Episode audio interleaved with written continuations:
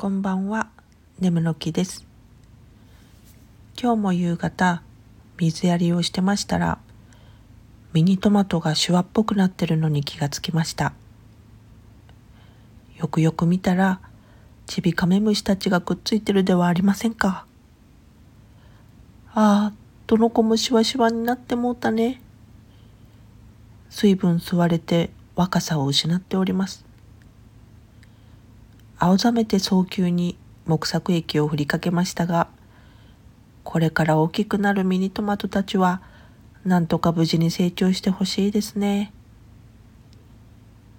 それにしてもこんな暑いのにちびカメムシはなんと元気なんだ。怖いくらい生命力えぐいですね。こういった子はきっと最後まで生き残れるタイプよ。それではまた。